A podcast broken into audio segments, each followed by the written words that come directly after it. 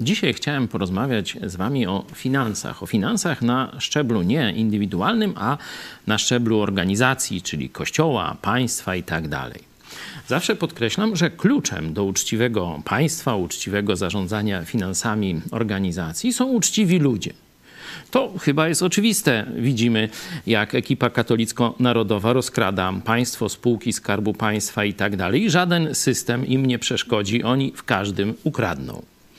Ale czy sami uczciwi ludzie, czyli jeśli byśmy tych złych, nieuczciwych ludzi katolicko-narodowej ekipy, powiedzmy, że skąd byśmy wzięli uczciwych i wsadzili do tego systemu, czy to automatycznie oznacza, że on zacznie sprawnie działać? I okazuje się, że Biblia pokazuje nam, że nie. E, jeśli chcecie, otwórzcie sobie drugą księgę królewską, dwunasty rozdział. Tam był problem remontu świątyni. I jeden z królów zarządził, że zrobimy tak. Wszystkie pieniądze będą spływały do kapłanów i oni będą tam pokrywali z tych pieniędzy swoje potrzeby i remonty świątyni.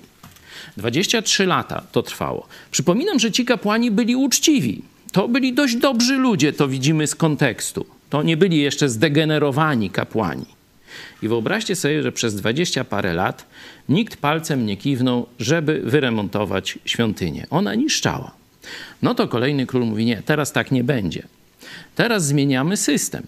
Teraz część będzie na wasze utrzymanie, a część będzie specjalny fundusz na y, odbudowę świątyni. Będą nim zarządzać ludzie z różnych stron, żeby się nawzajem kontrolować i będziemy wynajmować na przetargach majstrów, no i będzie szło.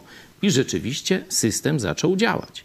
Widzimy więc, że żeby uzdrowić państwo, uzdrowić fundusze jakiejś organizacji, potrzebujemy dwóch czynników. Oczywiście uczciwych ludzi, ale i mądrej struktury. W Polsce nie ma jednego i drugiego.